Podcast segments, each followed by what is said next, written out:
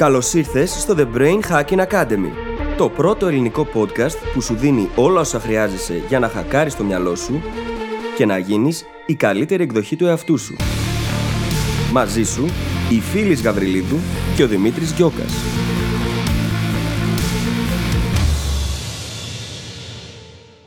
Γεια σου Brain Hacker και καλώς ήρθες σε ένα ακόμα επεισόδιο του The Brain Hacking Academy. Σήμερα καλύπτουμε ένα πάρα πολύ ωραίο θέμα και έχει να κάνει με την αυτοεκπαίδευση, στα αγγλικά self-education, το οποίο είναι δηλαδή το πώς να μαθαίνεις καινούργια αντικείμενα και καινούργιες δεξιότητες μόνος σου, αυτό που θα λέγαμε από το σπίτι. Στο επεισόδιο αυτό ξεκινάμε μελετώντας σε βάθος τα ωφέλη που έχει αυτός ο τρόπος μάθησης και το γιατί όλο και περισσότεροι άνθρωποι αρχίζουν και το επιλέγουν.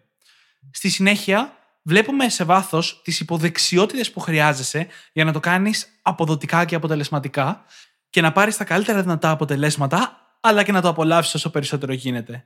Πολύ κοντά στο τέλος, σου δίνουμε μια μεγάλη λίστα από ιστοσελίδες και πλατφόρμες στις οποίες μπορείς να πας και να βρεις τέτοιο υλικό για να ξεκινήσεις σήμερα κιόλας, αν θέλεις, το ταξίδι σου στην αυτοεκπαίδευση. Είμαι σίγουρος ότι θα απολαύσεις αυτό το επεισόδιο και γι' αυτό σου εύχομαι καλή ακρόαση.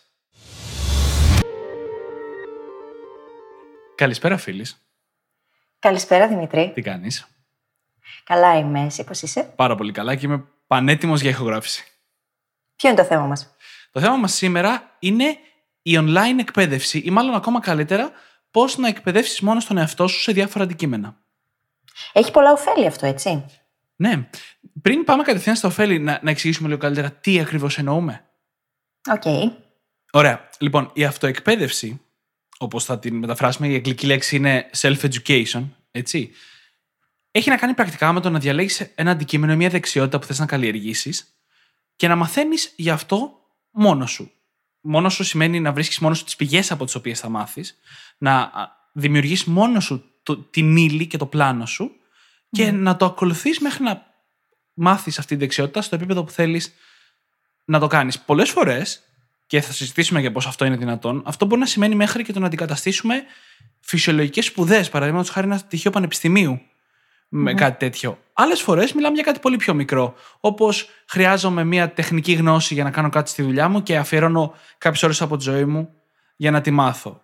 Το θέμα είναι όμως ότι είμαστε εμείς αυτοί που έχουμε τον έλεγχο στη μάθησή μας. Αυτό είναι το κύριο στοιχείο της αυτοεκπαίδευσης. Ναι. Και στις μέρες μας γίνεται όλο και μεγαλύτερη ανάγκη το να μπορούμε να το κάνουμε αυτό. Είναι πολύ σημαντική δεξιότητα το self-education, η αυτοεκπαίδευση. Γιατί οι εξελίξεις τρέχουν, έχουμε πλέον ίντερνετ, τα πάντα είναι διαφανή, ε, βγαίνουν καθημερινά καινούριε έρευνες πάνω σε οποιοδήποτε αντικείμενο για κάθε κλάδο και με το να μένουμε σε αυτά που μας παρέχουν τα απλά ακαδε- ακαδημαϊκά ιδρύματα, πολλές φορές σημαίνει ότι μένουμε και πίσω από τις εξελιξεις έτσι. Οπότε η ανάγκη του να εκπαιδευόμαστε μόνοι μας πάνω στα αντικείμενα τα οποία αφορούν τη δουλειά μας και όχι μόνο, γίνεται όλο και μεγαλυτερη Και πλέον έχουμε και τα μέσα. Και αυτό είναι που θέλουμε με αυτό το επεισόδιο να καταλάβει και ο κόσμος. Έχουμε τα μέσα, έχουμε πρόσβαση στη γνωση Η γνώση είναι πλέον απόλυτη προέκταση των δαχτύλων μας. Και είναι σημαντικό το να καλλιεργήσουμε τη δεξιότητα του να μπορούμε να τη βρούμε αυτή τη γνώση. Ναι, και δεν είναι ότι μιλάμε για κάτι το οποίο δεν υπήρχε ποτέ στον κόσμο. Υπάρχουν κάποια επαγγέλματα, όπως ας πούμε οι γιατροί, των οποίων ήταν απαραίτητη προπόθεση της δουλειάς τους αυτή η συνεχή αυτοεκπαίδευση στη συνέχεια. Για να μπορούν να μείνουν, ξέρεις, με τις εξελίξεις της ιατρικής, ήταν αναγκασμένοι να διαβάζουν, να μαθαίνουν, να παρακολουθούν συνέδρια, Να οτιδήποτε. συμμετέχουν σε χρειάζεται. συνέδρια. Ακριβώς. ναι. Μμμ. Προκειμένου να μπορούν να ακολουθήσουν τις εξελίξεις. Μια μορφή αυτού είναι αυτό εδώ που συζητάμε. Το πώς να αυτοεκπαιδεύσουμε τους εαυτούς μας, είτε για να εξελιχθούμε στη δουλειά μας, όπως το παράδειγμα με τους γιατρούς και όπως είπε η φίλη, είτε για να μαθαίνουμε και κάτι ολοκένουργιο. Το οποίο έρχεται να συμπληρώσει αυτά που ήδη κατέχουμε σαν δεξιότητες. Το ήδη υπάρχουν βιογραφικό μας. Και πλέον όλο και περισσότερες εταιρείες έχουν αρχίσει, μου το έλεγες πριν, Ναι, δεν το ήξερα, Ναι. να καταργούν την απέτηση για κάποιο ακαδημαϊκό πτυχίο, έτσι. ναι μάλιστα αρχές του φθινοπόρου του 2018, Σεπτέμβριο-Οκτώβρη, ε, κάποιες από τις πολύ μεγάλες εταιρείες, θα πω κάποια ονόματα που όλοι θα αναγνωρίσουμε, αποφάσισαν να αφαιρέσουν την προπόθεση του να έχεις πτυχίο από τις θέσεις εργασίας. Και Ποιες εταιρείες ήταν αυτές; οι, οι, οι εταιρείες που θα αναγνωρίσει ο περισσότερος κόσμος ήταν η Google, η Apple, η IBM και η Ernst Young στην Αγγλία, στο κομμάτι της Αγγλίας. Αφαίρεσαν την προπόθεση του πτυχίου και δείχνει πώς ακόμα και ο επιχειρηματικός κλάδος αρχίζει και δίνει μεγαλύτερη έμφαση στο να έχεις τη δεξιότητα. Γιατί δεν σημαίνει αυτό ότι προσλαμβάνουν όποιον να είναι, έτσι. Αλλά δίνει έμφαση στο να έχεις τη δεξιότητα και όχι στο να έχεις ένα χαρτί που να το αποδεικνύει. Και αυτό δεν συμβαίνει ακριβώς γιατί τα πτυχία έχουν χάσει τη δύναμή τους, αλλά γιατί υπάρχουν πολύ περισσότεροι τρόποι πλέον να αποκτήσεις την ίδια γνώση. Και όχι μόνο αυτό. Πάρα πολλά πτυχία ε, και ακαδημαϊκά ιδρύματα μας παρέχουν εξαιρή γνώση, Δημήτρη. Να λέμε λίγο και τα πράγματα όπως είναι. Χωρίς το βίωμα όμως, χωρίς την εφαρμογή αυτών των οποίων μαθαίνει ο εκάστοτε φοιτητής, δεν καλλιεργεί καμία δεξιότητα και αυτή τη δεξιότητα θα κληθεί μετά στον εργασιακό χώρο να την αξιοποιήσει. Που σημαίνει ότι δοκιμάζεται πάνω σε αυτό. Και οι εργοδότες θέλουν ακριβώς αυτό. Θέλουν να δουν ότι κατέχεις τη δεξιότητα, όχι ότι έχεις απλά ένα τίτλο πτυχίου, ο οποίος μπορεί και να μην σημαίνει τίποτα. Και πιστεύω ότι αυτό θα αρχίσει να δημιουργεί ένα είδος πίεσης και για τα ίδια τα ακαδημαϊκά ιδρύματα, έτσι ώστε η ποιότητα αυτού που παρέχουν στους φοιτητές τους να είναι πολύ υψηλή, με την έννοια ότι αρχίζουν και καλλιεργούν πλέον και δεξιότητες στα πλαισια των σπουδών τους και όχι μαθαίνοντας απλά να αποστηθίζουν, να απομνημονεύουν πράγματα από βιβλία. Γενικά όλο αυτό θα κάνει τη διαφορά, θεωρώ. Θεωρώ ότι πλέον οι επιχειρήσεις και η εκπαίδευση θα πρέπει να αρχίσουν να συνεργάζονται και να δημιουργούνται στην ουσία στελέχη για αυτές τις επιχειρήσεις που είναι ικανά και όχι που θα πρέπει η ίδια η επιχείρηση να τα ξαναεκπαιδεύσει προσλαμβάνοντάς τα. Έτσι ώστε να ανταπεξέλθουν στις προσδοκίες. Είναι, είναι δεδομένο ότι βρισκόμαστε στην πρώτη γενιά ε, στην ιστορία στην οποία δεν θα είναι καθόλου απαραίτητο το πτυχίο από ξέρεις, παραδοσιακό εκπαιδευτικό ίδρυμα. Ναι. Και αρχή, φαίνεται δηλαδή, αν παρακολουθήσουμε το πώς λειτουργούν πλέον οι συνεντεύξεις σε πολλές εταιρείες, οι περισσότερες έχουν να κάνουν με την εκτίμηση των δεξιοτήτων πάνω σε αυτό που λες και θες να πας προγραμματιστής, σε τσεκάρουν αν ξέρεις προγραμματισμό. Αν ξέρεις, δεν τους νοιάζει και πάρα πολύ από πού τα έμαθες. Ναι, και μετράνε πλέον και άλλου τύπου δεξιότητες, τα λεγόμενα soft skills, έτσι. Συνεργασία, mm-hmm. ηγετικές ικανότητες, Ναι. επικοινωνία, ενσυναίσθηση, είναι από τα top, δημιουργικότητα. Ναι. Όλα αυτά τα πράγματα έχουν αρχίσει και γίνονται πολύ πιο σημαντικά από τα τυπικά προσόντα τα οποία μπορεί να είχε κανείς από τις σπουδές του. Ναι, Γιατί χωρίς να μπορείς να συνεργαστείς με άλλους ανθρώπους μέσα σε ομάδα, τι να τα κάνεις τα τυπικά προσόντα; Και αυτό κιόλας συμβαίνει γιατί έχει αλλάξει και ο τρόπος που δουλεύουμε. Κάποτε έπιανες μια δουλειά και ακολουθούσες την πορεία, αυτό, το μονοπάτι αυτής της δουλειάς για τα επόμενα 20 χρόνια. Τώρα οι άνθρωποι αλλάζουν συνεχώς. Οι μεγάλες εταιρείες σε αλλάζουν θέση εντός της εταιρείας υποχρεωτικά το μέγιστο κάθε τρία χρόνια. Ο, ο σκοπός είναι, ξέρεις, για να μην λιμνάζουν τα νερά που θα λεγαμε Με αποτέλεσμα, οι σημαντικότερες δεξιότητες που πρέπει να έχεις δεν είναι η γνώση σου για τη συγκεκριμένη δουλειά. Είναι οι γενικότερες γνώσεις σου, τα νοητικά μοντέλα που έχουμε πει πολλές φορές και η ικανότητά σου να προσαρμόζεσαι και να αλλάζεις και να συνεργάζεσαι. Είναι αυτά που έχουν σημασία όταν αλλάζεις θέση κάθε τρία χρόνια. Και πιο να συχνά, καλλιεργείς ίσως. καινούργιες δεξιότητες γρήγορα. Το σημαντικότερο, ίσως. Το σημαντικότερο από όλα, το έχουμε πει, meta-learning, μεταμάθηση, νούμερο ένα δεξιότητα του 21ου αιώνα και όχι μόνο. Και είναι γι' αυτόν ακριβώς το λόγο. Γιατί πλέον καλούμαστε να ανταπεξέλθουμε σε περιβάλλοντα που έχουν τελείως διαφορετικά χαρακτηριστικά από αυτά που έχουμε συνηθίσει. Στην Ελλάδα, ειδικά, είμαστε λίγο πιο πίσω από τι άλλες χώρες σε αυτό το τομέα. Αλλά στη νέα εποχή, στην οποία έχουμε μπει ή μπαίνουμε, καλούμαστε να μπορούμε να το κάνουμε αυτό, να μπορούμε να προσαρμοστούμε πολύ εύκολα σε καινούργιες συνθήκες και να μπορούμε να ανταπεξέλθουμε με μεγάλη ευκολία, σε- ακόμα και σε αντικείμενα τα οποία μέχρι πρώτη δεν ήταν. Δεν, δεν υπήρχαν στο γνωστικό μας πεδίο. Που σημαίνει ότι μπορεί κανείς να χρειαστεί να καλλιεργήσει οποιαδήποτε δεξιότητα μέσα σε ένα δίμηνο, τρίμηνο για να πάει στο επόμενο level στη δουλειά του. Ναι, ναι. Δεν έχουμε πλέον τα δύο-τρία χρόνια του μεταπτυχιακού. Και ξέρεις ότι η Ελλάδα είναι λίγο πίσω σε αυτά τα πράγματα. Δεν είναι δικαιολογία για να πούμε ότι ξέρεις τι, αυτά δεν, δεν μας αφορούν εμάς. Αν ήμασταν στην Αμερική, οκ, αλλά εδώ στην Ελλάδα μας όχι. Δεν είναι τέτοια δικαιολογία. Είναι αντίθετα ένα μεγάλο πλεονέκτημα που έχουμε να μπορούμε να βλέπουμε με βάση τις χώρες του εξωτερικού τι έρχεται σε εμάς. Ναι. Είναι κάτι σαν αυτό που κάναμε και εμείς με το podcast. Τα podcast είναι πάρα πολύ δημοφιλή και μεγάλα στο εξωτερικό. Στην Ελλάδα, όχι ακόμα. Ήταν εύκολο για μας να δούμε ότι, ξέρεις τι, είναι ένα μέσο, ένα μέσο επικοινωνίας που θα μεγαλώσει. Όπως έχει μεγαλώσει παντού. Μας έδωσε έτσι τη δυνατότητα να μπούμε πιο νωρίς σε αυτό το παιχνίδι. Ακριβώς το ίδιο ισχύει Και γι' αυτό με τις δουλειές. Το, το γεγονός ότι δεν ισχύει σήμερα δεν σημαίνει ότι πρέπει να προετοιμαστούμε για αυτό που έρχεται αύριο μεθαύριο. Ξέρεις τι λένε πολύ μεγάλοι άνθρωποι του χώρου, ότι το trend της εποχής προς το οποίο βαδίζουμε δεν είναι ούτε καν το βίντεο, είναι ο ήχος. Ναι. Ναι. Έχουμε τη Siri, έχουμε διάφορα άλλα τέτοια μέσα. Σε λίγα χρόνια θα λέμε κάνε μου καφέ. Θα το λέμε απλά, δεν θα πατάμε κουμπιά, δεν θα μπαίνουμε καν στο ίντερνετ για να παραγγείλουμε φαγητό. Θα μιλάμε. Θα ζητάμε κάτι και αυτό θα γίνεται. Ναι. Προς τα εκεί πηγαίνει η τεχνολογία. Ο ήχος είναι ένα trend το οποίο πολλοί άνθρωποι το αγνοούν, το, το υποτιμούν μάλλον θα ελεγα Αλλά είναι ένα από τα trends τα οποία έρχονται να καταλάβουν τον κόσμο. Και το ίδιο πράγμα μπορούμε να αρχίσουμε να το παρατηρούμε και σε άλλους τομείς. Για να δούμε προς τα πού πηγαίνουν τα πράγματα. Δεν υπάρχουν πλέον αυτά τα λεγόμενα επαγγέλματα του μέλλοντος. Υπάρχουν τα επαγγέλματα τα οποία δημιουργούνται διαρκώς. Και μπορεί από εκεί που δεν υπήρχε μέσα σε ένα μήνα να δημιουργηθεί το επάγγελμα που mm. θέλεις. Ναι, είναι, Τόσο πολύ έχει αλλάξει Αυτό ακριβώς ενισχύει το επιχείρημα ότι το να μπορείς να μάθεις καινούργια πράγματα και να μπορείς να ελιχθείς γρήγορα είναι πάρα, πάρα πολύ σημαντικό. Γιατί, για παράδειγμα, πρόπερση ήταν που έγινε χαμός με το bitcoin και τα cryptocurrency. Έτσι. Ένας κλάδος που εμφανίστηκε σχεδόν εν μία νυχτή, δεν έγινε όντως έτσι, αλλά έτσι φάνηκε για πάρα πολύ κόσμο, δημιούργησε μέσα σε λίγους μήνες εκατοντάδες και χιλιάδες θέσεις εργασίας με πάρα, πάρα, πάρα πολύ καλά λεφτά σε πραγματικά με πάρα πολύ ενδιαφέρον Και αν δεν έχεις τη δυνατότητα να το μάθεις γρήγορα αυτό το αντικείμενο, πρέπει να έχεις κάποιες βάσεις και το συγκεκριμένο ήταν πολύ τεχνικό, αλλά είναι απλά ένα παράδειγμα. Αν μπορεί να το μάθεις γρήγορα, μπορούσες να εκμεταλλευτείς αυτή την ευκαιρία από, την, από τον ένα μήνα στον επόμενο. Ναι. Όπως δημιουργείται αυτή τη στιγμή στην Ελλάδα το trend που στο εξωτερικό επικρατεί εδώ και πάρα πολλά χρόνια, των online courses. Ναι που είναι πάρα πολύ μεγάλο και επικερδές αντικείμενο. Τόσο για αυτούς που εκπαιδεύονται, όσο και για αυτούς που εκπαιδεύουν. Γιατί εκεί και ο ανταγωνισμός είναι πολύ ισχυρός, που σημαίνει ότι δεν μπορείς πλέον να μπαίνεις σε μια τάξη και να κάνεις ένα μέτριο mm-hmm.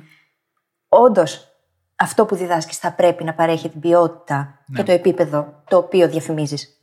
Διαφορετικά, απλά δεν υπάρχεις. Ναι. Και δίνεις και τη δυνατότητα στους σπουδαστές σου να μάθουν πράγματα πολύ πιο γρήγορα, στο δικό τους ρυθμό, στο δικό τους χώρο, χωρίς να έχουν μετακινήσεις, δεν χρειάζονται καν φωτοτυπίες καλά-καλά ή βιβλία, γιατί τους τα δίνεις, μπορούν να τα χρησιμοποιήσουν όλα σε ηλεκτρονική μορφή. Τα πάντα απλοποιούνται και αυτή τη στιγμή αυτό το trend γεννιέται σιγά-σιγά και στην Ελλάδα. Και όλα αυτά που είπες είναι τα μεγάλα πλεονεκτήματα της αυτοεκπαίδευσης. Ότι μπορείς να το κάνεις με τους δικούς σου ρυθμούς και με πάρα πολύ χαμηλό ή και πολλές φορές μηδενικό κόστος. Mm-hmm. Είναι εκπληκτικό το πόσα πράγματα μπορείς να μάθεις χωρίς να πληρώσεις ούτε ένα ευρώ ή πάρα πάρα πολύ λίγα. Τέλος ναι. πάντων. Και το αγαπημένο μου από αυτό που είπες είναι ότι είναι το θέμα της ποιότητας. Ναι. Μαθαίνοντας μόνοι μας, πρακτικά μαθαίνουμε μέσα από πηγές που βρίσκουμε στο ίντερνετ. Εννοείται. Αυτό σημαίνει ότι έχουμε πρόσβαση σε όλο τον κόσμο. Και αυτό σημαίνει ότι έχουμε πρόσβαση στους καλύτερους του κόσμου για να μάθουμε από αυτούς. Πηγαίνοντας στο πανεπιστήμιο στο οποίο περάσαμε, όσο καλό και αν είναι, είμαστε αναγκασμένοι να μάθουμε από τους καθηγητές και το σύστημα του συγκεκριμένου πανεπιστημίου. Κάποιοι θα είναι καλοί, κάποιοι όχι και τόσο. Ενώ με την αυτοεκπαίδευση μας δίνει τη δυνατότητα να μάθουμε από τους καλύτερους. Και μπορείτε να φανταστείτε πόσο μεγάλη είναι η διαφορά όταν μαθαίνεις για ένα εκτεταμένο χρονικό διάστημα από τον καλύτερο του κόσμου έναντι κάποιου μέτριου. Αυτό είναι μεγάλη υπόθεση, Δημήτρη. Το να έχεις τη δυνατότητα πλέον να εκπαιδεύεσαι όπου και αν βρίσκεσαι.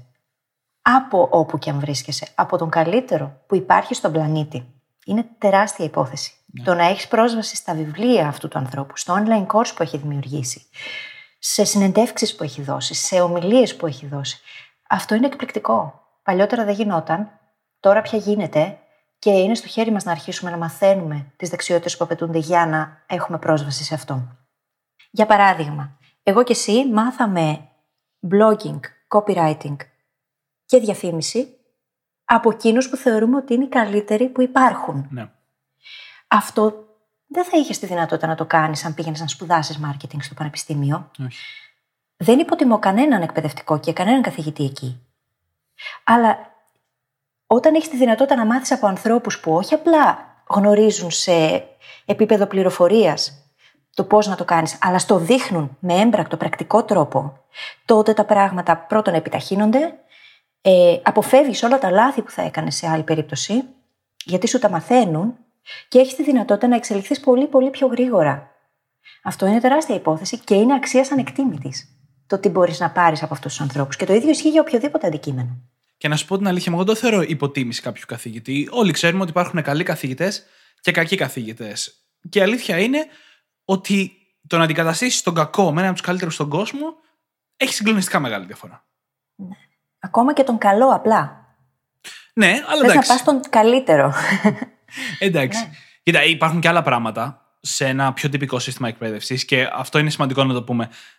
Δε- δεν είναι ούτε ο σκοπός μας, ούτε το πιστεύουμε ότι η τυπική εκπαίδευση και τα τυπικά εκπαιδευτικά ιδρύματα δεν αξίζουν τίποτα και πρέπει όλοι να πάμε για αυτό εκπαίδευση. Όχι, δεν λέμε αυτό. Δεν λέμε αυτό.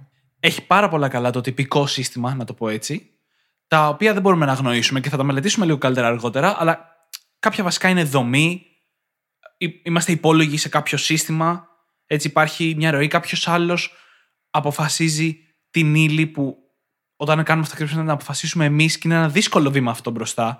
Ένα βήμα που φέρνει αναβλητικότητα. Μμμ. Έχει κάποια μεγάλα πλεονεκτήματα.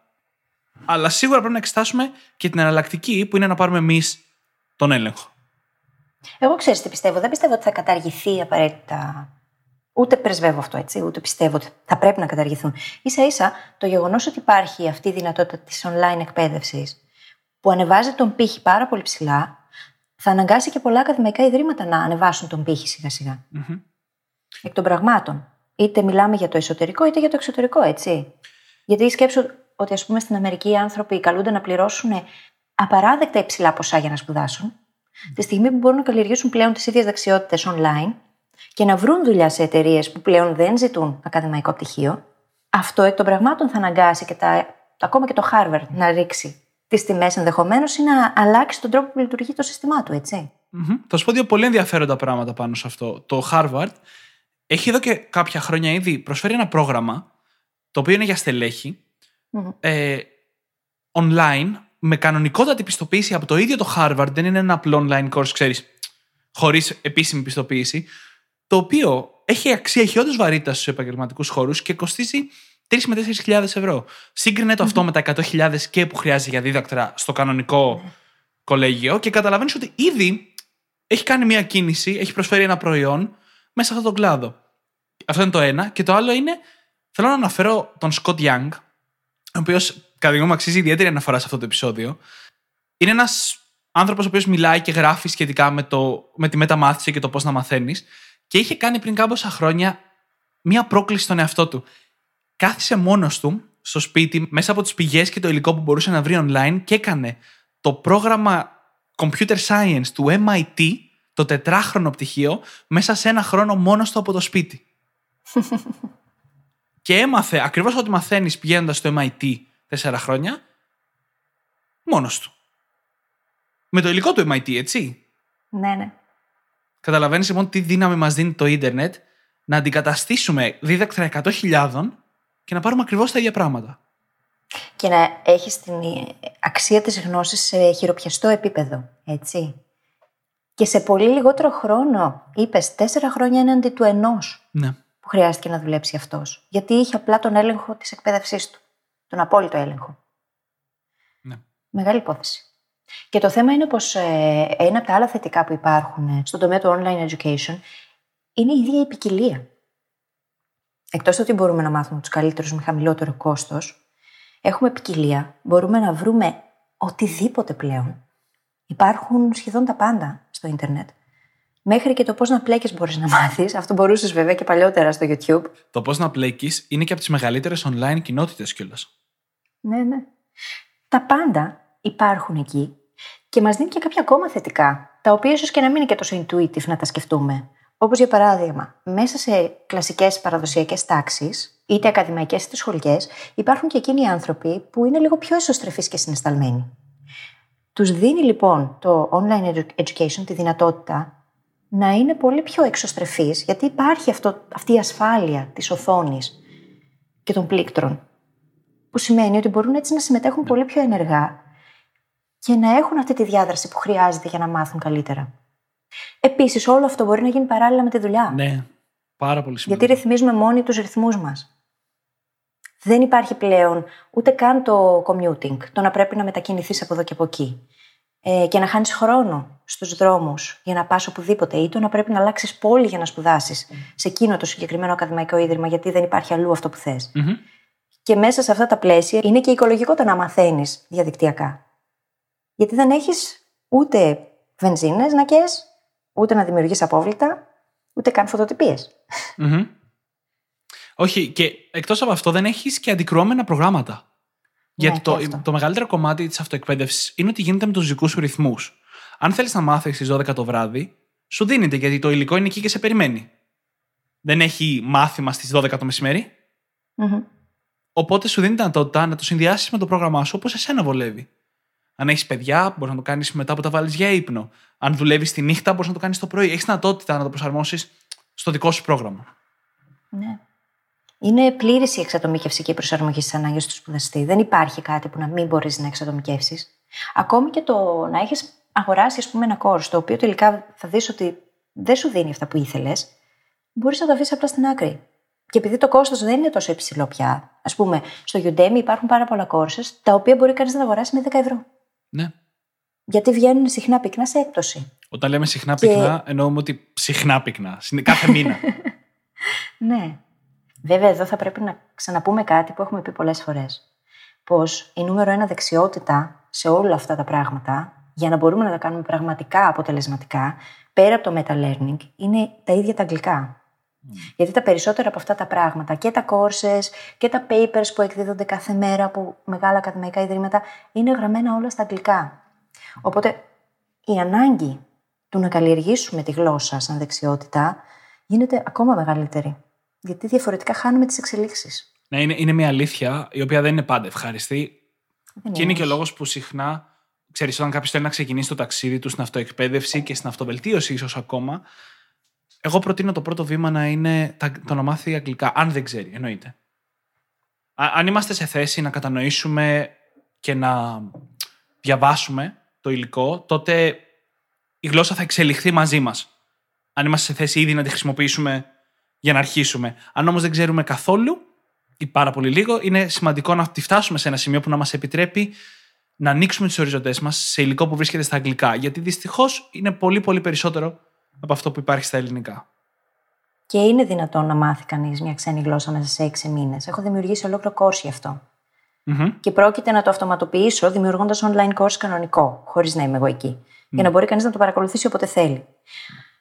Είναι εφικτό. Επίσης, αν είμαστε ήδη σε ένα αλφα επίπεδο, είναι εξαιρετικό το κίνητρο του να πούμε ότι α, θα γραφτώ σε εκείνο το online course το οποίο για μένα έχει πολύ πολύ υψηλή αξία και μέσα από αυτό να καλλιεργήσουμε παράλληλα και τη δεξιότητα των αγγλικών. Μμμ. Γιατί το ενδιαφέρον μας θα εκτοξευτεί στα ύψη. Που σημαίνει ότι ο εγκέφαλός μας θα απορροφάει τη γνώση πολύ πιο εύκολα και τη γλώσσα παράλληλα. Και δεν πειράζει να μας πάρει και λίγο παραπάνω και να είμαστε με το λεξικό σε κάποιες φάσεις. Ίσα ίσα, αυτό είναι το point. Μμμ. Αν λοιπόν συνδυάσουμε τις δύο δεξιότητες και πούμε ότι «ΟΚ, θα εφαρμόσω τις τεχνικές που χρειάζονται για να μάθω μια ξένη γλώσσα σε έξι μήνες» στο course. Μμμ. Και παράλληλα θα δημιουργήσω και flashcards, για παράδειγμα, πάνω στη γνώση την οποία προσλαμβάνω. Θα εκτοξευτούν τα αποτελέσματα. Και θα προσθέσω ότι σε πολλά από τα courses, ειδικά τα πιο δημοφιλή, υπάρχει περίπτωση να βρείτε ελληνικούς υπότιτλους. Μμμ. Ε, και πολλές φορές, πολλές από τους μεγάλους δημιουργούς courses φτιάχνουν συνεχώς υπότιτλους σε νέες γλώσσες. Οπότε, αν ποτέ θέλετε κάποιο course που και δείτε ότι έχει πολλούς υπότιτλους σε πολλές γλώσσες, αλλά δεν έχει ελληνικά, μην τραπείτε να στείλετε ένα μήνυμα στη φόρμα επικοινωνίας του site. Συνήθως θα το καλύψουν. Έτσι. μια Ναι, και αν σημείωση. μη τι άλλο, τα περισσότερα courses έχουν transcript. Ναι. Τουλάχιστον αυτά που είναι στα αγγλικά έτσι και τα πιο δημοφιλή. Που σημαίνει ότι μπορείς να έχεις το κείμενο μπροστά σου. Ακόμα δηλαδή και αν δεν υπάρχουν υπότιτλοι, μπορείς να έχεις το αγγλικό κείμενο. Και αυτό το καθιστά πολύ πιο ευκολο Μμμ. Γιατί μπορείς να το μελετήσεις και μετά μόνος σου ή παράλληλα. Θέλεις τώρα να δούμε, φίλης, α, κάποια από τα πράγματα για το πώς μπορούμε να κάνουμε πιο αποδοτικά την αυτοεκπαίδευση. Είδαμε πάρα πολύ καλά γιατί είναι σημαντικό να την εξελίξουμε, αλλά όπως κάθε ένα πράγμα είναι και αυτό μια δεξιότητα, που αποτελείται από Φυσικά. πολλές μικρότερες βασικά. Είπαμε, αν ξέρεις τον τρόπο, τα πάντα απλοποιούνται. Εμείς θέλουμε να απλοποιηθούν. Οπότε πάμε να δούμε τον τρόπο. Έχουμε πει και στο παρελθόν πως μια νέα δεξιότητα για να χτιστεί θέλει γύρω στις 20 ώρες. Για να έχουμε μια πολύ καλή βάση και πάνω σε αυτή να μπορούμε να προσθέσουμε. Ναι. Αλλά για να αρχίσουμε να αξιοποιούμε μια δεξιότητα, χρειαζόμαστε τις 20 πρώτες ώρες. Το θέμα είναι να ξέρουμε τι θα κάνουμε σε αυτές τις 20 ώρες. Παίζει ρόλο, ας πούμε, το από πού θα βρούμε την πληροφορία, με ποιον τρόπο, με ποιο ρυθμό εξάσκησης, εκμάθησης, ποιες τεχνικές μάθηση θα εφαρμόσουμε ή τεχνικές καλλιέργειες δεξιοτήτων, το πώς θα κάνουμε την καταγραφή του εαυτού μας και της προόδου μας, έτσι ώστε να έχουμε την αυτοανατροφοδότηση που απαιτείται για να μπορέσουμε να το χτίσουμε με τον καλύτερο δυνατό τρόπο. Όλα αυτά τα πράγματα είναι, θα έλεγα, ένα είδος επιστήμης από μόνα τους. Πρακτικά αυτό που λέμε εδώ είναι ότι είναι πάρα πολύ σημαντικό να έχουμε μια ύλη. ετσι Και μπορούμε είτε να βγάλουμε τη δικιά μας ύλη και το δικό μας πλάνο από το μηδέν, είτε μπορούμε να ψάξουμε στο ίντερνετ και να βρούμε έτοιμες προτάσεις για την ύλη μας. Υπάρχουν, υπάρχουν και άλλοι άνθρωποι οι οποίοι πριν από εμά καθίσανε να μάθουν μόνοι τους ένα αντικείμενο, δοκιμάσανε διάφορους τρόπους, άλλοι πετύχανε και άλλοι δεν πετύχανε, και κάτσανε στο τέλος και δημιούργησαν έναν οδηγό για το πώς να μάθεις το ίδιο αντικείμενο στο μέλλον. Οπότε, μερικές φορές δεν χρειάζεται καν να το κάνουμε μόνοι μας. Βέβαια, όπως τα περισσότερα πράγματα, όταν τα κάνουμε μόνοι μας, έχουν καλύτερα αποτελέσματα. Κλασική ανταλλαγή. Περισσότερη αναβλητικότητα ε, από τη μία, καλύτερα αποτελέσματα από την άλλη. Σε περίπτωση λοιπόν που κάποιος θέλει να το κάνει μόνος του, είναι πολύ σημαντικό να μελετήσουμε μέχρι ένα σημείο δύο βασικές έννοιες για τις οποίες μιλάει πολύ ο Tim Ferriss. Την αποδόμηση, την construction και την επιλογή, selection. Τα οποία πολύ απλά σημαίνουν ότι όταν θέλουμε να μάθουμε ένα καινούργιο αντικείμενο, το πρώτο βήμα που πρέπει να κάνουμε είναι να το αποδομήσουμε. Να βρούμε τα δομικά του στοιχεία και μετά να ασχοληθούμε να μάθουμε αυτά.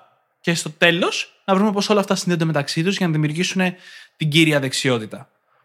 Η επιλογή που έρχεται μετά την αποδόμηση έχει να κάνει με το να διαλέξουμε το υλικό που θα χρησιμοποιήσουμε για να μάθουμε την κάθε μία από τις υποδεξιότητες που ανακαλύψαμε. Καλό είναι για να ξεκινήσουμε να έχουμε μια πρώτη γενική εικόνα, έτσι. Αυτή πώ μπορούμε να την αποκτήσουμε; Ακριβώς. Αυτό, αυτό σκεφτόμουν τώρα κιόλας μιλώντας ότι ε, όσο σημαντικές και είναι αυτές οι δύο δεξιότητες, είναι πάρα πολύ δύσκολο να τις κάνουμε πριν καν να έχουμε ιδέα για ένα καινούργιο αντικείμενο.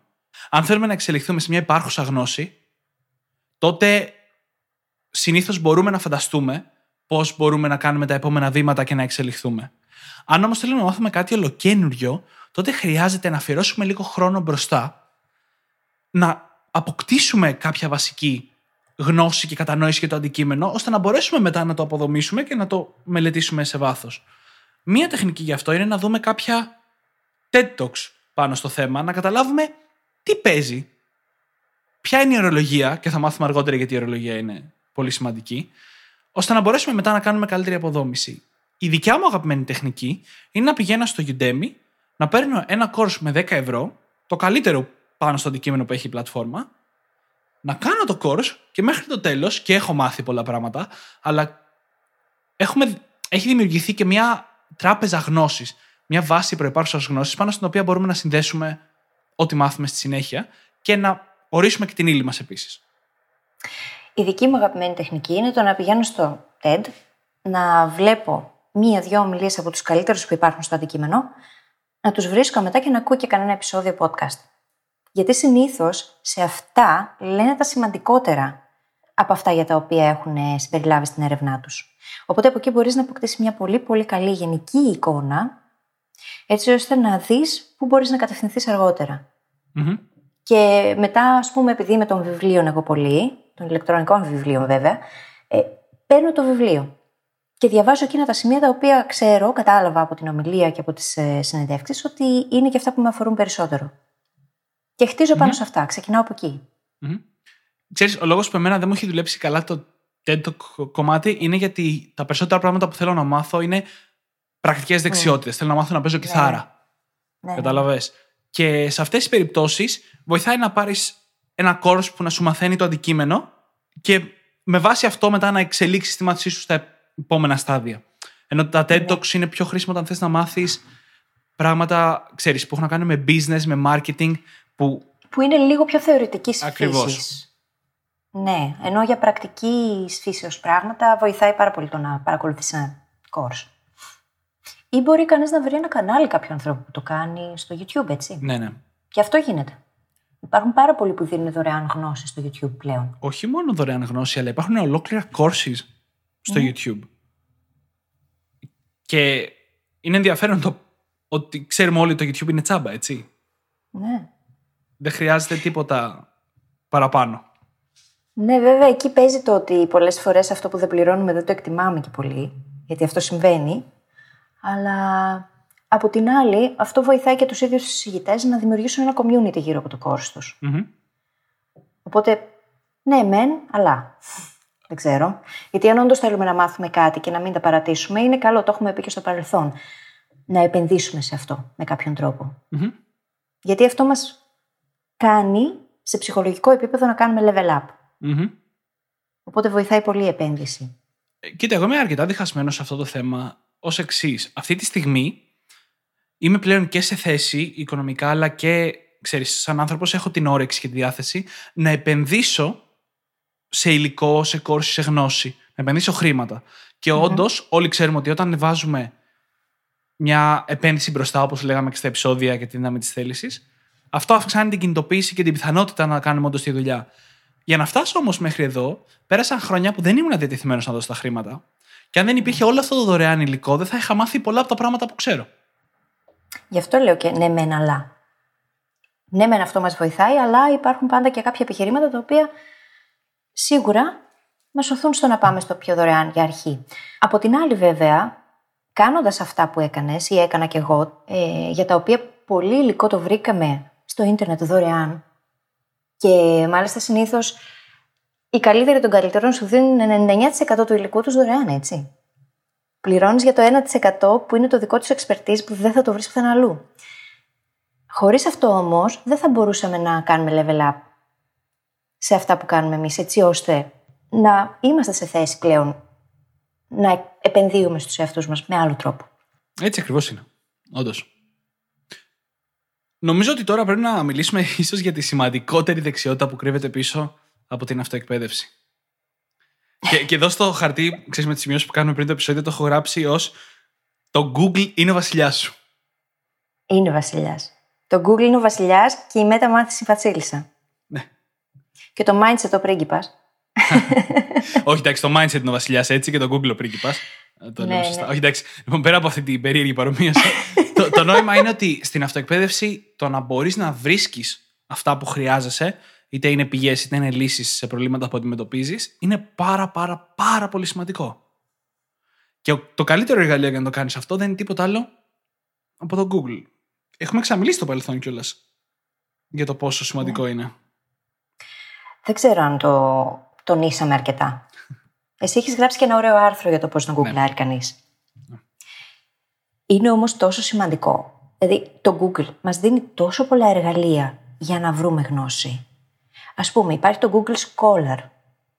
Εκεί μπορεί να βρει κανείς ό,τι paper έχει γίνει και δεν έχει γίνει σε όλο τον κόσμο. Ό,τι έχει δημοσιευθεί από ακαδημαϊκά ιδρύματα πάνω σε έρευνες που έχουν γίνει, μπορεί κανείς να το βρει εκεί. Μπορεί να δει πού έχει ανα- αναδημοσιευθεί, ποιος άλλος το έχει χρησιμοποιήσει, μπορεί να δει και να αξιολογήσει κατά πόσο είναι έγκυρη πηγή. Αυτά είναι πάρα πολύ σημαντικά. Γιατί πλέον δεν βασιζόμαστε απλά σε βιβλία τα οποία μπορεί να είναι απαρχαιωμένα. Α πούμε, σε πολλά ακαδημαϊκά ιδρύματα διδάσκονται βιβλία τα οποία μπορεί να είναι 15-20 χρονών. Ενώ οι έρευνες που βγαίνουν κάθε μέρα σχεδόν ε, είναι άπειρες. Και τα πράγματα αλλάζουν, τα δεδομένα αλλάζουν, ο κόσμος εξελίσσεται. Άρα είναι πολύ σημαντικό εργαλείο το Google Scholar για κάποιον ο οποίος σε ακαδημαϊκό επίπεδο προσπαθεί να εξελιχθεί και να ε, μένει ενημερωμένος πάντα σε σχέση με την επιστήμη του. Και γενικά όμως και πέρα από το Google Scholar είναι Ναι. πάρα πολύ σημαντικό να μπορούμε να ψάξουμε και να βρούμε αυτό που θέλουμε. Για να βρεις κάποιον που έχει έτοιμο οδηγό ύλης για να κάνεις αυτοεκπαίδευση πάνω σε ένα αντικείμενο, πρέπει να ξέρεις πώς να το ψάξεις. Και ακόμα πιο σημαντικά, όταν μπει στη διαδικασία και αρχίζεις να μαθαίνεις συγκεκριμένα κομμάτια του αντικειμένου ε, που αυτοεκπαιδεύεσαι, θα χρειαστεί να ψάξεις λύσεις και πηγές σε συγκεκριμένα κομμάτια του. Και εκεί θα χρειαστεί αυτό που είπαμε νωρίτερα, την ορολογία.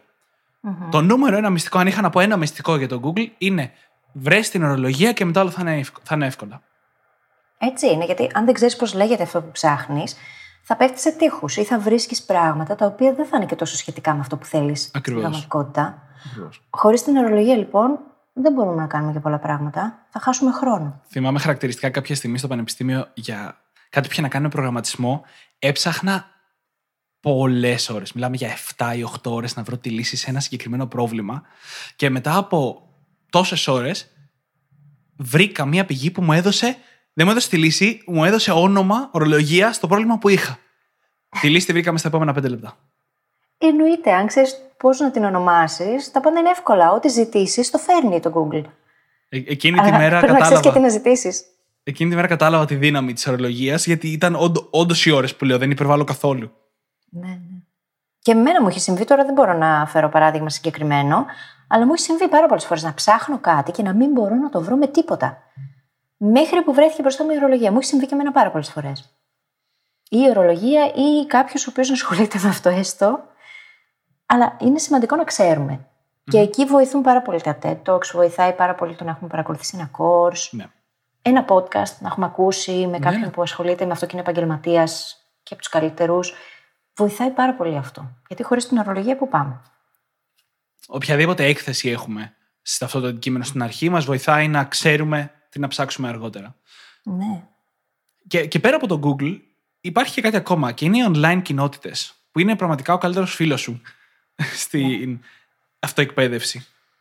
Και οι online, οι online κοινότητες έρχονται σε πολλές μορφές και σε πολλά σημεία, αλλά στην πραγματικότητα είναι συνήθως άνθρωποι που ασχολούνται και μαθαίνουν το ίδιο αντικείμενο που θέλεις εσύ να μάθεις οι περισσότεροι μάλιστα θα βρίσκονται πιο μπροστά από σένα σε αυτό το ταξίδι.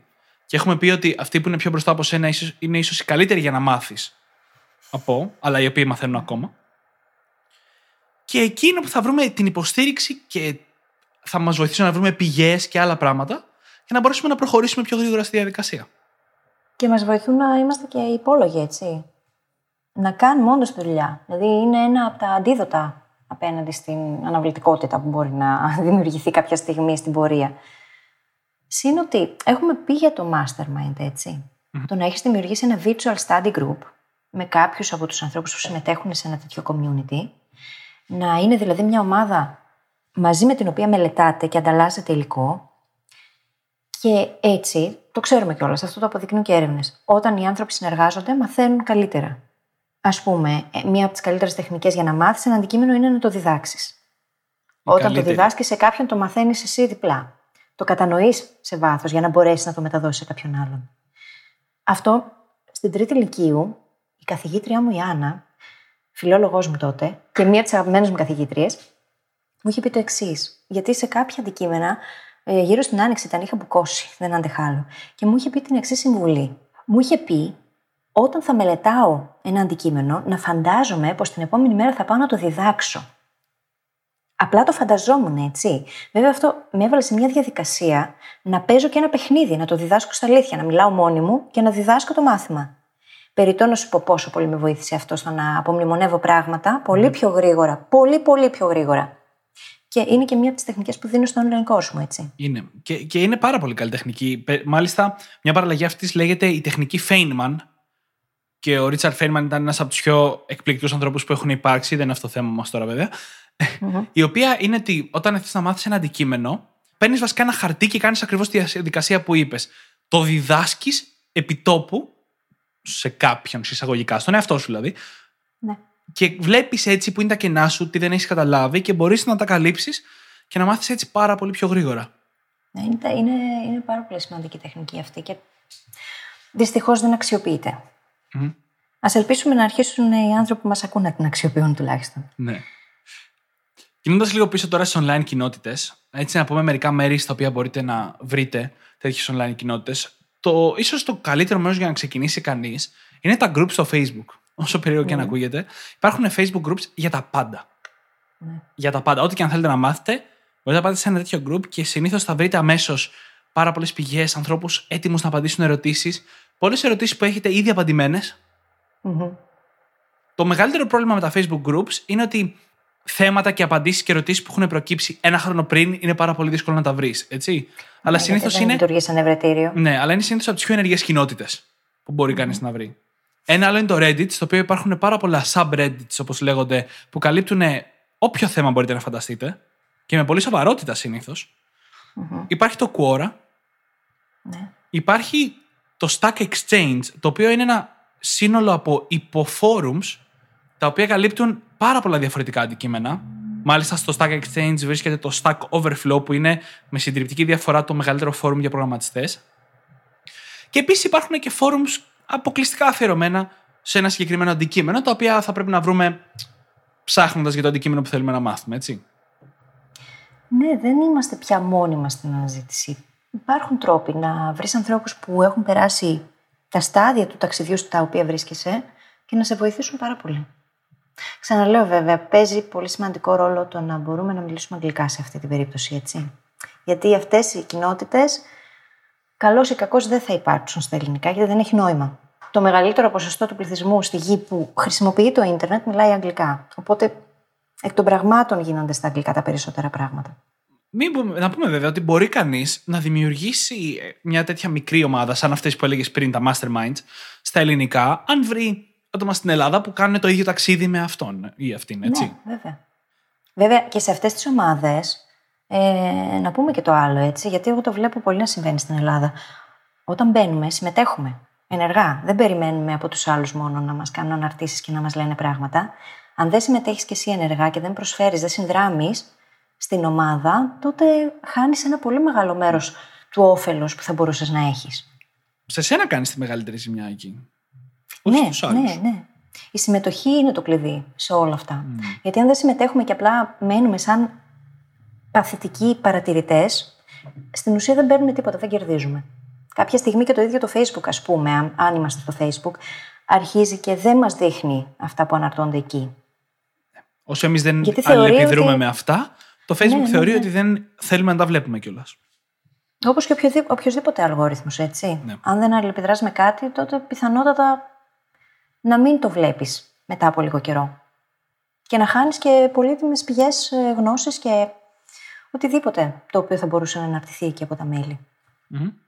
Πηγαίνοντας τώρα λίγο παρακάτω, θέλω να πούμε για το πόσο σημαντικό είναι όταν μαθαίνεις μόνος σου να μαθαίνεις με βάση την ίδια την εφαρμογή της γνωση mm Είναι, είναι το αντίθετο με το πανεπιστήμιο που μπορείς να μάθεις κάτι τώρα και να προβλέπεις ότι μπορεί να το χρησιμοποιήσεις μετά το τέλος. Υπάρχει πολύ μεγάλη απόσταση ανάμεσα στη μάθηση και στην εφαρμογή. Αυτό ούτε είναι καλό γενικά, αλλά σίγουρα είναι πάρα πολύ σημαντικό να μην υπάρχει στην αυτοεκπαίδευση. Ναι, δεν έχει νόημα εκεί. Αυτό το συζητήσαμε και σε κάποια άλλη φάση για τα ίδια τα βιβλία. Το να παίρνεις απλά τη θεωρία χωρίς να κάνεις τίποτα μαζί της, δεν σου προσφέρει απολύτως τίποτα. Αν όμως πάρουμε ένα πολύ καλό βιβλίο, non-fiction, πάρουμε τις τεχνικές που μας δίνουν και τις εφαρμόσουμε, τα πράγματα που θα μάθουμε και ο τρόπος με τον οποίο θα απορροφήσουμε τη γνώση αλλάζει άρδιν. Γιατί κατανοούμε πλέον το αντικείμενο με τελείως διαφορετικούς τρόπους. Και πάνω απ' όλα έχουμε καλλιεργήσει τη δεξιότητα την ίδια. Και το ίδιο ισχύει και για το online education. Ή για οποιαδήποτε εκπαίδευση τώρα εδώ που τα λέμε έτσι. Γιατί και στο πανεπιστήμιο το να μένουμε μόνο στη θεωρία μας κάνει κακό. Ναι. Μετά καταλήγουμε να πηγαίνουμε να δουλέψουμε στην εκάστοτε εταιρεία και να πρέπει η εταιρεία να μας εκπαιδεύσει από την αρχή σε αυτά που θέλει να κάνουμε. Πάρα πολύ συχνά. Κάπως έτσι αυτό. καταλήγουμε σε αυτό. Πάρα πολύ συχνά συμβαίνει αυτό. Και γι' αυτό κιόλας, ακόμα και στο πανεπιστήμιο, η πιο απολαυστική μάθηση, και μάλλον η πιο αποδοτική μάθηση, είναι όταν κάνουμε projects πάνω σε αυτό που ναι. μαθαίνουμε. Project, εργαστήρια. Ακριβώς. Και αυτό, αυτή την εμπειρία είναι που πρέπει να δημιουργούμε και στην αυτοεκπαίδευσή μας. Mm-hmm. Αν μαθαίνουμε προγραμματισμό, και είναι πολύ εύκολο παράδειγμα γι' αυτό, έτσι, πρέπει να γράφουμε και κώδικα. Ναι. Δεν μπορούμε απλά να μαθαίνουμε θεωρία. Το ίδιο ισχύει σε πάρα πολλά αντικείμενα, αλλά ακόμα και σε περιπτώσεις που δεν είναι τόσο προφανές έτσι, που είναι πιο θεωρητικό το αντικείμενο, πάλι πρέπει να εξασκούμε τη δημιουργικότητά μας και τη φαντασία μας και να βρούμε τρόπους να το κάνουμε πιο βασισμένο σε projects. Μα αυτό είναι και το ένα πράγμα που θα μας βοηθήσει να διατηρήσουμε τη γνώση. Γιατί με το να κάνουμε αυτή την εφαρμογή, πρώτα απ' όλα δίνουμε τη δυνατότητα στο μυαλό μας να κατανοήσει πολύ πιο βαθιά και να αποθηκεύσει την πληροφορία. Και όταν θα έρθει η στιγμή να κάνουμε επανάληψη κάποια στιγμή στο μέλλον, Όπως έχουμε πει, το spaced repetition, ας πούμε, είναι ο κατα... καλύτερος τρόπος με τον οποίο μπορεί κανείς να μάθει οτιδήποτε. Mm-hmm. Τότε θα θυμόμαστε πολύ περισσότερα και θα απορροφήσουμε ακόμα περισσότερα, θα έχουμε τελείως διαφορετική κατανόηση, θα μπορούμε να κάνουμε αυτό ανατροφοδότηση και να βελτιώσουμε το αποτέλεσμα. Και αν μη τι άλλο, δεν θα ξεχάσουμε ποτέ αυτό που μάθαμε. Ναι, γιατί οι, τα projects μας δίνουν όντως δυνατότητα να δούμε πού στεκόμαστε. Είναι σαν να πας να διδάξεις κάποιον άλλον. Ναι. Βλέπεις ότι δεν σου βγαίνει αυτό που νόμιζες ότι ξέρεις, οπότε πρέπει να το μελετήσεις καλύτερα. Είναι πολύ σημαντική αυτή η ανατροφοδότηση. Και μου άρεσε και πάρα, πάρα πολύ αυτό που είπες για, τη, για τα projects και τη διατήρηση της γνώσης. Γιατί θεωρώ ότι ο καλύτερος τρόπος να διατηρείς γνώση μετά που έχεις σταματήσει να μαθαίνεις ένα αντικείμενο είναι μια φορά στο τόσο, μια φορά κάθε τρει-τέσσερι μήνες, να μπαίνεις να κάνεις ένα project πάνω στο αντικείμενο. Αν είναι ο προγραμματισμός που έχει γίνει το αγαπημένο παράδειγμα σήμερα, να κάτσει να γράψει ένα προγραμματάκι, ξέρεις, μια φορά τους κάποιους μήνες. Αν είναι ξένη γλώσσα αυτό που μάθαινες, να βρίσκεις online, ξέρεις, έναν που είναι η βασική του γλώσσα και να μιλάς λίγο τη γλώσσα που έχεις μάθει. Χρησιμοποιώντας το iTalki, ας πούμε. Ναι, και μέσα από αυτό έχεις τη δυνατότητα να καταγράψεις κιόλα την ίδια την πρόοδο και τη διαδικασία, να δεις πού είχες κενά, πού δυσκολεύτηκες, τι χρειάζεται βελτίωση και με βάση αυτά να κάνεις και αυτά που χρειάζεται να κάνεις για να μπορέσεις να βελτιωθει Για μένα το online education είναι το αντίστοιχο που είπε ο Νίο I know Kung Fu στο Ναι. Matrix. Ναι. Δεν θα γίνει βέβαια σε 5 δευτερόλεπτα όπως έγινε στην ταινία. Αν μη τι άλλο όμως μπορούμε να κερδίσουμε πάρα πολύ χρόνο στη διαδικασία. Είναι ένα ενδιάμεσο βήμα Ναι, προς είναι το το I know ενδιάμεσο. Kung Fu. Όσο ωραίο και να ήταν αυτό. Όλο και κάπου υπάρχει ένας επιστήμονας που προσπαθεί να δημιουργήσει αυτή την τεχνολογία. Είμαι Είμαι σίγουρη γι' σίγουρος, αυτό. είμαι σίγουρος. Ναι. Το τελευταίο κομμάτι νομίζω που πρέπει να καλύψουμε και λέω το τελευταίο γιατί περνάει και η ώρα έχει να κάνει με το γεγονός ότι η αυτοεκπαίδευση έχει μερικά προβλήματα με την πειθαρχία, έτσι. Μμ. Και οφείλουμε να το αναγνωρίσουμε αυτό ότι είναι πολύ πιο πιθανό να γίνεις αναβλητικός και να μην κάνεις τη δουλειά όταν είσαι μόνος στο σπίτι, από ότι όταν έχεις εξετάσεις να έρχονται, ένα πιο δομημένο τέλος πάντων σύστημα που υπάρχει στην τυπική εκπαίδευση. Δεν νομίζω ότι αξίζει να αναλύσουμε σε αυτό το επεισόδιο κάθε ένα πρόβλημα που μπορεί να προκύψει, γιατί πρώτα απ' όλα το επεισόδιο θα γίνει τεράστιο και δεύτερο πολύ περίπλοκο. Αλλά είναι πάρα πολύ σημαντικό να θυμόμαστε τις- το πώς, ότι μπορούμε και το πώς μπορούμε να αντιμετωπίσουμε την αναβλητικότητα και αναφέρομαι και σε αντίστοιχα επεισόδια και το, το πώς να εισάγουμε stakes στη ζωή μας, το πώς να έχουμε κάτι να χάσουμε. Όπως πολλές φορές νιώθουμε ότι έχουμε να χάσουμε στο σχολείο ή στο πανεπιστήμιο. Και θέλω και να τονίσω και πάρα πολύ τη σημασία του να προσπαθήσουμε να κάνουμε αυτή τη μάθηση συνήθεια. Ο καλύτερος τρόπος για να το κάνουμε αυτό είναι να αφιερώνουμε λίγο χρόνο κάθε μέρα. Και αν αυτό δεν γίνεται ακριβώς, τέλος πάντων με το πρόγραμμά μας θα είναι κάτι που συμβαίνει με συνέπεια. Ακόμα και αν δεν μπορείς να κάτσεις ενεργά και να μελετήσεις το αντικείμενο, μπορείς να ακούσεις μια συζήτηση σε σχέση με αυτό. Στον νεκρός σου χρόνο, ας πούμε. Ναι, Έτσι απλά για να κρατάς την επαφή ζωντανή. ναι. Και συνήθως κιόλα όσα ακούμε σε συνεντεύξεις τέτοιου τύπου, μας γύρουν και το ενδιαφέρον λίγο παραπάνω, γιατί πάντα κάτι παραπάνω θα πούν σε σχέση με αυτά που ξέρουμε εμείς. Οπότε και μόνο αυτό μπορεί να σε βάλει ξανά στη διαδικασία να το μελετήσεις με καινούριο ενδιαφέρον. Μμμ. Η αγαπημένη μου τεχνική για να έρχομαι σε επαφή με ένα αντικείμενο κάθε μέρα, ακόμα και αν δεν κάτσω ενεργά να μελετήσω, είναι βιντεάκια στο YouTube. Πολύ κλασικό. Από την περίοδο που μάθαινα κιθάρα, απλά καθόμουν και έβλεπα βιντεάκια στο, ή το πώς να μάθεις μουσική γρήγορα ή πώς, ξέρεις, πώς να μάθεις κάτι συγκεκριμένο κομμάτι στην κιθάρα. Και απλά έβλεπα το βίντεο, δεν έκανα τίποτα. Αλλά μόνο και μόνο που βάζεις το κεφάλι σου στη διαδικασία, ξέρεις, γίνεται όλο αυτό που λέγαμε με, το, με τη διάχυτη κατάσταση σκέψης πάνω στο αντικείμενο. Η δική μου αγαπημένη για το copywriting, συγκεκριμένα, που τα αγαπώ πάρα πολύ, είναι το να έχω δημιουργήσει ένα swipe file, ένα αρχείο δηλαδή στο οποίο αποθηκεύω άρθρα, ε, σελίδες, post, email που έχω λάβει, από τους καλύτερους πάντα στο copywriting και να κάθομαι να μελετάω τη δουλειά τους. Και να λέω, «Οπ, γιατί αυτό λειτουργήσε σε μένα, για ποιο λόγο με έκανε να το διαβάσω, τι έκανε αυτός τώρα και με έκανε να θέλω να διαβάσω όλο το άρθρο; Και παθητικά γίνεται αυτό. Απλά ανοίγω το αρχείο και το διαβάζω, έτσι. Δεν είναι ότι κάνω κάτι πρακτικά εκείνη την ώρα. Αλλά αυτό λειτουργεί πάρα πολύ καλά. Γιατί μέσα από αυτή τη διαδικασία μαθαίνω πώς να βελτιώσω εγώ ίδια τον εαυτό μου. Οπότε την επόμενη φορά που πάω να γράψω ένα άρθρο ή να γράψω ένα post ή οτιδήποτε, έχω στο μυαλό μου αυτές τις δεξιότητες και αυτά τα καινούργια πράγματα που παρατήρησα εκεί πέρα και δοκιμάζω και βλέπω. Και καθε φορά μπορείς να αξιολογήσεις κιόλας, γιατί αυτά είναι καταγεγραμμένα ούτως ή άλλως. Οπότε καταγράφεις την πρόοδο και βλέπεις τη διαδικασία, βλέπεις τι ποσοστά ανοίγματος είχε, ας πούμε, ένα email και μπορείς και καταλαβαίνεις πολλά πράγματα. Μμμ. Είπαμε όλα μας τα μυστικά, έτσι. τα είπαμε, ναι. Νομίζω ότι ένα κομμάτι που εγώ θα περίμενα σίγουρα ακούγοντας αυτό το επεισόδιο έχει να κάνει με πού μπορώ να βρω υλικό. Έτσι, να πούμε μερικά site, μερικές πλατφόρμες, στις οποίες μπορεί κάποιος να βρει υλικό σχεδόν για οποιοδήποτε αντικείμενο θέλει να μάθει, για να ξεκινήσει το ταξίδι της αυτοεκπαίδευσης. Θα ξεκινήσω με τα site τα οποία έχουν συνήθως υλικό και courses από πανεπιστήμια ή από μεγάλες Είναι δηλαδή μαθήματα που γίνονται ακόμα και στο ίδιο το πανεπιστήμιο μέσα και τα έχουν μεταφέρει online για να μπορεί να τα δει οποιοδήποτε. Τα site που θα πω γενικά είναι δωρεάν. Σου δίνουν τη δυνατότητα να πληρώσεις αν θέλεις πιστοποίηση, αλλά μπορείς να παρακολουθήσεις το υλικό συνήθως δωρεάν. Στη συντηρητική πλειοψηφία των περιπτώσεων. Ναι, ναι. Το, το πιο γνωστό site για αυτό είναι το Coursera. Υπάρχει το EDX, το οποίο έχει site από πολύ μεγάλα πανεπιστήμια όπως το Harvard και από εταιρείες όπως η Microsoft.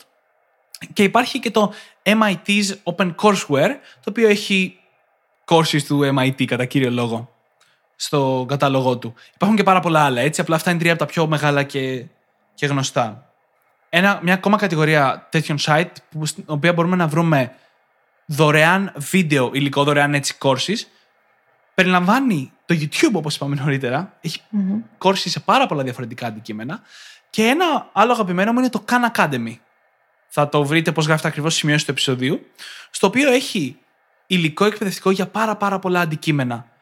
Επιστήμη, μαθηματικά, marketing, πάρα πάρα πολλά αντικείμενα. Το καλό είναι ότι έχουν αρχίσει και δημιουργούνται τέτοια κανάλια ή τέτοια κόρσες και στα ελληνικά πλέον. Έτσι. Ανοίγουν πλατφόρμες οι οποίες απευθύνονται συγκεκριμένα στο ελληνικό κοινό. Μπορεί να μην έχουμε την ίδια ποικιλία και τις ίδιες επιλογές που έχει κανείς μιλώντας αγγλικά ή επιλέγοντας τις αγγλικές πλατφόρμες. Σίγουρα όμως μπορεί να βρει πάρα πολύ χρήσιμο υλικό. Ναι. Τώρα, μέχρι τώρα μελετήσαμε συγκεκριμένα τις δωρεάν επιλογές. Και έχουν πάρα πάρα πολύ καλό υλικό μέσα, αλλά οφείλω να πω ότι ενώ στην αρχή και εγώ κοιτούσα μόνο για δωρεάν υλικό, με τον καιρό άρχισα να βρίσκω πάρα πολύ αξία σε κάποιο πληρωμένο. Και το πληρωμένο δεν χρειάζεται να είναι ακριβό. Mm-hmm. Έτσι, εδώ μπαίνουμε στην καλύτερη πλατφόρμα, κατά τη γνώμη μου, για αυτοεκπαίδευση, που είναι το Udemy, mm-hmm. το οποίο έχει μέσα χιλιάδες χιλιάδες online courses, τα οποία είναι πάρα πολύ συχνά στην τιμή των 10 με 15 ευρώ. Και καλύπτουν όποιο αντικείμενο εγώ τέλος πάντων μέχρι σήμερα έχω χρειαστεί, έχω βρει course για αυτό. Και εγώ το ίδιο. Ακόμα και πιο θεωρητικό, έτσι. Mm-hmm. Παρόμοια πλατφόρμα είναι το Linda, το οποίο είναι νομίζω του LinkedIn, το οποίο έχει μια μηνιαία συνδρομή αντίθετα με το Udemy που αγοράζεις course ένα-ένα και σου δίνει δυνατότητα να παρακολουθήσει course σε πάρα, πάρα πολλά διαφορετικά αντικείμενα. Έτσι, λίγο χειρότερο κατά τη γνώμη μου, αλλά αξίζει και αυτό να το ξερευνήσουμε, είναι και το Skillshare, ένα ακόμα site. Έχει αρχίσει, νομίζω, και το LinkedIn και παρέχει απευθείας courses όταν είσαι στην πλατφόρμα. Ναι, Δεν νομίζω το, το, το, LinkedIn ακόμα. Learning πρέπει να λέγεται. Ναι, ναι, ναι, κάπως έτσι λέγεται. Και ε, έχει αρχίσει πλέον και παρέχει τέτοιου τύπου σεμινάρια και το ίδιο το LinkedIn, χωρίς να φεύγεις από εκεί. Αλλά δεν το έχω ψάξει πολύ αναλυτικά για να δω πώς mm-hmm. λειτουργεί ακόμα. Mm-hmm. Ανεβαίνοντας τώρα ένα ακόμα επίπεδο, μπορούμε να πάμε και σε πιο ακριβές επιλογές, στις οποίες συνήθως δεν αξίζει να πάμε όταν ξεκινάμε, όταν θέλουμε να μάθουμε τα βασικά, και αξίζει περισσότερο να μελετήσουμε όταν θέλουμε να, να πάμε ένα επίπεδο παραπέρα. Έχουμε μάθει όλα όσα είναι εύκολο να βρούμε στο ίντερνετ δωρεάν ή πάρα πολύ φθηνά και θέλουμε τώρα να εξελιχθούμε παραπέρα. Γιατί θα παρατηρήσετε ότι η δωρεάν και η φθηνή γνώση συνήθως καλύπτει την αρχή. Το βασικό επίπεδο. Το βασικό επίπεδο. Ναι. Τέτοια site είναι το Udacity. Είναι το Masterclass, στο οποίο πολύ μεγάλα ονόματα σε διάφορους κλάδους σου διδάσκουν το αντικείμενο. Παραδείγματος χάρη να μαθαίνεις σκάκι από τον Κασπάροφ. Ναι. Η ηθοποιία από τη Μέριλ Στριπ, για παράδειγμα. Ναι. Δεν θυμάμαι τώρα αν ήταν η Μέριλ Στριπ, αλλά ήταν μια πολύ μεγάλη ηθοποιός που ναι. είδα πρόσφατα τη διαφήμιση. Και φυσικά υπάρχουν και πάρα πολλά έτοιμα courses, έτσι. Courses σε πλατφόρμες του καθενός, όπως είναι το course της φίλης, στα οποία μπορούμε να βρούμε εμείς, ψάχνοντας στο Google που λέγαμε νωρίτερα, καλά courses πάνω σε αυτό ακριβώς που θέλουμε να μάθουμε. Ναι. Και από εκεί και μετά, το κομμάτι της καλλιέργειας δεξιοτήτων και γνώσεων μπορείτε να το μάθετε και από μένα. Ακριβώς. στα ελληνικά. Ακριβώς, στα ελληνικά. Ορίστε, να μην χρειάζονται και τα αγγλικά σαν πρώτο βήμα, όπως χρειαζόταν πάντα μέχρι σήμερα. ναι. Λοιπόν, νομίζω πως ήρθε η ώρα να κλείσουμε το επεισόδιο, ναι. Δημήτρη. Τι Ε, λες; πριν κλείσουμε, θέλω να πω μόνο και το τελευταίο πάνω σε αυτό που λέγαμε, ότι επίσης μην ξεχνάμε ότι κάθε αντικείμενο, οτιδήποτε θέλουμε να μάθουμε, έχει και τις δικές του πηγές. Έτσι, αν θέλουμε να μάθουμε μια ξένη γλώσσα, έχουμε μιλήσει στο παρελθόν για το Duolingo, το Memrise, το iTalki, το Tandem. Έτσι, αν θέλουμε να μάθουμε μουσική, υπάρχουν άλλες εφαρμογές. Αν θέλουμε να μάθουμε μαθηματικά, υπάρχουν άλλες. Πρέπει κιόλας να ψάξουμε να βρούμε αυτές που είναι οι καλύτερες και για το αντικείμενο συγκεκριμένα. Όλες οι προηγούμενες είναι πιο γενικές. Έτσι ακριβώς, ναι. Είναι σημαντικό να ξέρουμε πού να βρούμε την πληροφορία. Την καλύτερη δυνατή ποιότητα πληροφορίας. Είναι από τα σημαντικότερα πράγματα, γιατί μπορεί να χάσει πάρα πολύ χρόνο μελετώντας πράγματα τα οποία δεν έχουν ουσία. Α πούμε, μια πολύ καλή μου φίλη που ασχολείται με το branding, πέρυσι μου έφερε να διαβάσω ένα βιβλίο μόνο και μόνο για να δω πόσο κακογραμμένο ήταν. Και έχει διαβάσει πάρα πολλά βιβλία πάνω στο αντικείμενο, έτσι. Το βιβλίο δεν διαβαζόταν. Υπάρχει πάρα πολλή πληροφορία. Καμιά φορά και η κακή πληροφορία έχει πολύ καλό marketing. Οπότε, καλό είναι να ξέρουμε να αξιολογούμε, να διαβάζουμε τις κριτικές από άλλους ανθρώπους που το χρησιμοποίησαν, είτε είναι course, είτε ε, βιβλίο, βιβλίο, είτε οτιδήποτε άλλο. Ναι, να βλέπουμε λιγάκι τι γίνεται προτού το επιλέξουμε. Ναι. Συμφωνώ. Γιατί είναι και λίγο χαοτικό. Είναι τόση πολλή πληροφορία που είναι πλέον πιο δύσκολο να διαλέξεις παρά να τη βρεις. Έτσι είναι. Λοιπόν, και με αυτό νομίζω ότι μπορούμε να κλείσουμε το σημερινό επεισόδιο, το οποίο τράβηξε τελικά. Τράβηξε, Δημήτρη, αφού είχαμε μια σελίδα σημειώσεις. Ε, δεν πειράζει. Συνοπτικές κιόλας ήταν οι σημειώσεις, δεν ήταν κατεβατά. Δεν πειράζει, νομίζω ότι είναι ένα πολύ σημαντικό κεφάλαιο να καλύψουμε. Και κλείνοντας λοιπόν, θα σας ζητήσω να βρείτε τα σημειώσεις του επεισοδίου στο site μας, στο brainhackingacademy.gr και να μας βρείτε στο Facebook και στο Instagram, να μας κάνετε like και follow. Και αν έχετε οποιαδήποτε ερώτηση, απορία ή αντίρρηση, θα θέλαμε πάρα πολύ να τα ακούσουμε. Όλα αυτά. Στείλτε μας λοιπόν email. Και πώς θα το κάνετε αυτό; Μπορείτε να γραφτείτε στο newsletter μας, εκεί στην ωραία μας σελίδα, γιατί από εκεί λαμβάνετε οποιοδήποτε καινούριο επεισόδιο και οτιδήποτε άλλο ανακοινώνουμε μόνο εκεί, απευθείας στο email σας. Συν ότι μπορείτε να απαντάτε πάντα σε αυτά τα emails και να μας λέτε ό,τι θέλετε, να μας γράφετε ό,τι θέλετε. Και το άλλο που θα σας ζητήσω είναι το να πάτε σε οποιαδήποτε εφαρμογή μας έχετε βρει και μας ακούτε, Overcast, iTunes, Stitcher, Podbean, Google Podcasts, και να μας γράψετε εκεί ένα φανταστικό πεντάστερο review. Γιατί έτσι βοηθάτε το μήνυμα να διαδοθεί, το podcast να ανέβει και μάλλον θα διαβάσουμε το μήνυμά σας και στον αέρα για να το ακούσουν και οι φίλοι σας και να ζηλέψουν.